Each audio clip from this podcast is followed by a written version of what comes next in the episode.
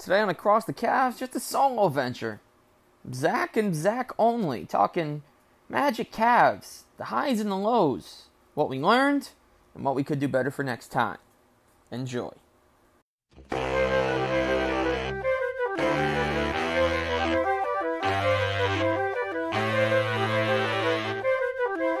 Ladies and gentlemen, good morning and welcome inside the latest edition of Across the Cavs. Zach Weiss with you as always. Just just here to talk about last night's game.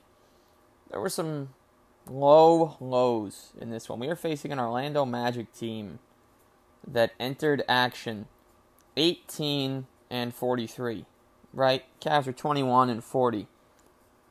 Don't know what we expected, but through three quarters, the Cavs put up 63 points and it was not pretty. They got outscored 32 17 in the third, 26 16 in the first. So entering the fourth quarter, down 82 61. The game seemed to be over, but it wasn't. The Cavaliers played their starting five for the entirety of the final frame. So Garland, Allen, Okoro, Love, and Cedi Osman. They came up with six steals in the period as they started to put on the press the entire time. Three different guys scored double figures in the quarter. They had 10 assists on 14 hoops, six threes, while Orlando had zero. So, how exactly did the Cavs lose? So, yeah, they're down big coming into the fourth. And I like JB's decision.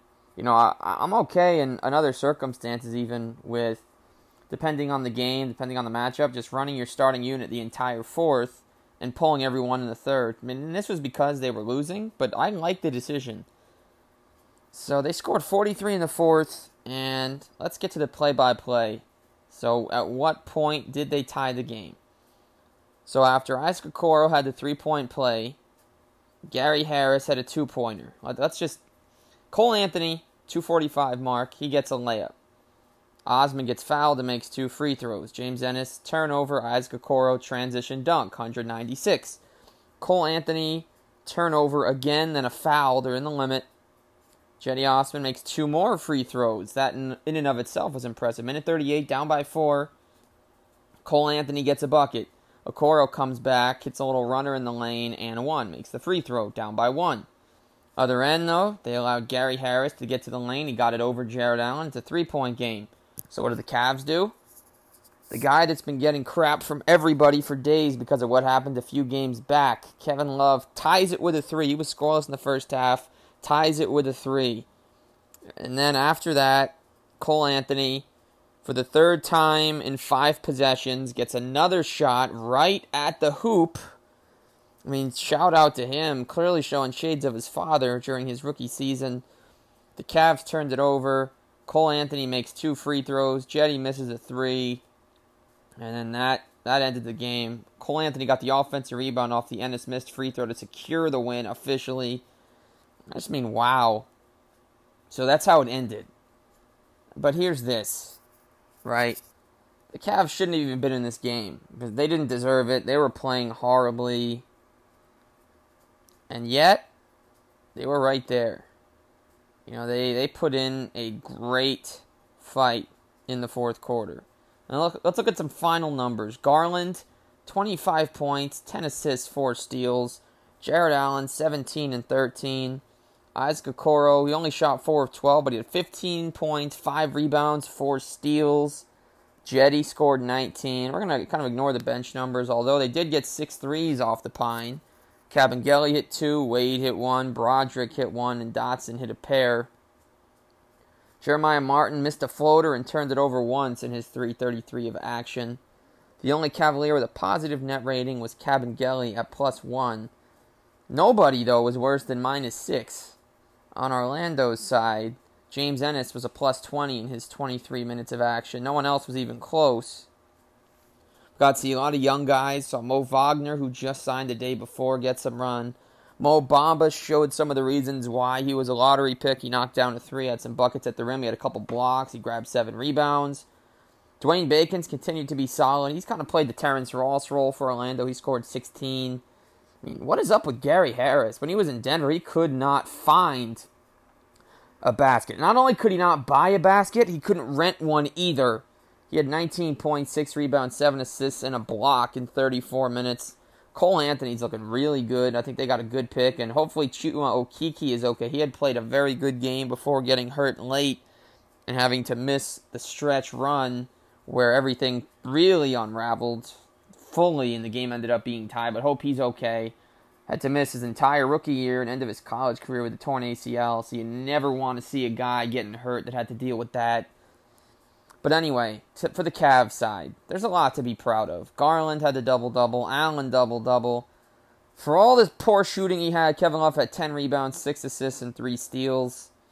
The fact that he was able to log 35 minutes was a good sign. I mean, who knows what his future holds, but durability has been an, a major issue. So he played 37 minutes in the second game of the season. The 35 minutes are the most since then it marks only the fourth time this year he's gone over 30 minutes. By the way, Kevin is still yet to score 20 in a game. He grabbed 10 rebounds for the fifth time. He hit multiple threes. I believe it was for the 11th time of the season. Now, it could have been a lot better for the Cavs. They didn't need to have to score 43 in the fourth to make it interesting, but I'm proud of the effort you know, as I was on uh, with uh, shout out Mac Perry, the It's Cavalier podcast, was on with him the other day, and we were talking about you know why we watch the Cavs every night.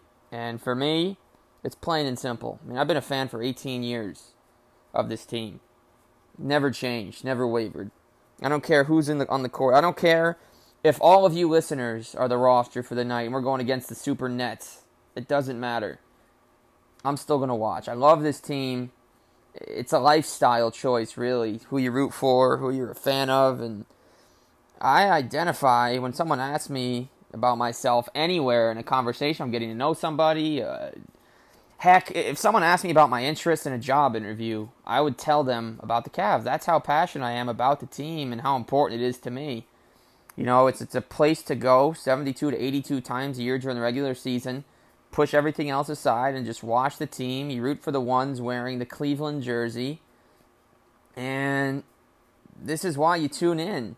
No, I, I almost tuned out. I'm not gonna lie. For I had thoughts about tuning out towards the end of the third quarter, but then you know, no, no, the Cavs can come back, and I actually expected a comeback. When they got their first troop in the fourth quarter, I mean, it doesn't happen immediately. It takes several possessions of getting stops and scores. I had a gut feeling the Cavs were going to make this comeback. I kid you not. And when they did, it was great. And the intuition paid off. You don't you don't miss games, you know. life does get in the way and sometimes you have conflicts, but if you're at home anyway, why would you not watch if you're a fan of a team? You put the time in to spend money on gear and invest in that. You invest in going to games and, you know, why would you not? I mean, want to support the announcers anyway, but watch every game. This is why. Look what happened last night. It was almost a miracle. Kevin Love was getting booed for most of the game because of what had happened. And I'm, I'm not exactly Team Kevin right now. But if he's contributing on the court, then I'll be Team Kevin. Hit the tying three. Man, that I've never seen a team press as much as the Cavs and do it so well for as long as they did. Orlando was almost clueless at times. I mean, if they had any other guard out there, no disrespect, but if MCW was in and not Cole Anthony, Orlando does not win that game. When the Cavs came back from 20 plus down in the fourth against Detroit on March 26th, 2014, led by my guy Matthew Dellavedova and Dion, who hit the buzzer beater too, you know, this is a similar situation. I got the same vibes. They didn't win, but they came awfully close. I'm very proud of the effort. You know, the Cavs look good. They scored 41 in the fourth quarter using the same lineup for all 12 minutes. Cedi is starting to play very well now that he's back in the lineup. His confidence is up. Darius Garland, another double double. Jarrett Allen, a beast inside. Isaac Okoro, man. We had three starters, had at least three steals. That's beautiful.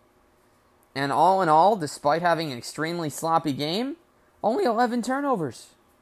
Not bad at all. You know, there were some really good moments for Cleveland. And of those 11 turnovers, six came in the second half. For them in the fourth quarter. But shout out to the Cavs, man. Always there when we need them. It was a good game. You can be proud of the effort. give credit to Orlando for blowing the lead and still winning. That's a group that when they add Fultz and Isaac will be very fun to watch next season as long as Okeke stays healthy. They're going to get a really good draft pick. RJ Hampton is bristling with talent. Wendell Carter just needed a good chance in a system that believed in him. Clearly, that wasn't Chicago. And Cole Anthony, man, could be the uh, whether or not he starts next to Fultz or he comes off the bench. They got some nice pieces, but that's it. Just a quick across the Cavs for you this morning. Zach Weiss, thanks as always. Be the fight. Let's go, Cavs. Couple more games this week. Got DC again and then Miami. Let's get some wins, eh?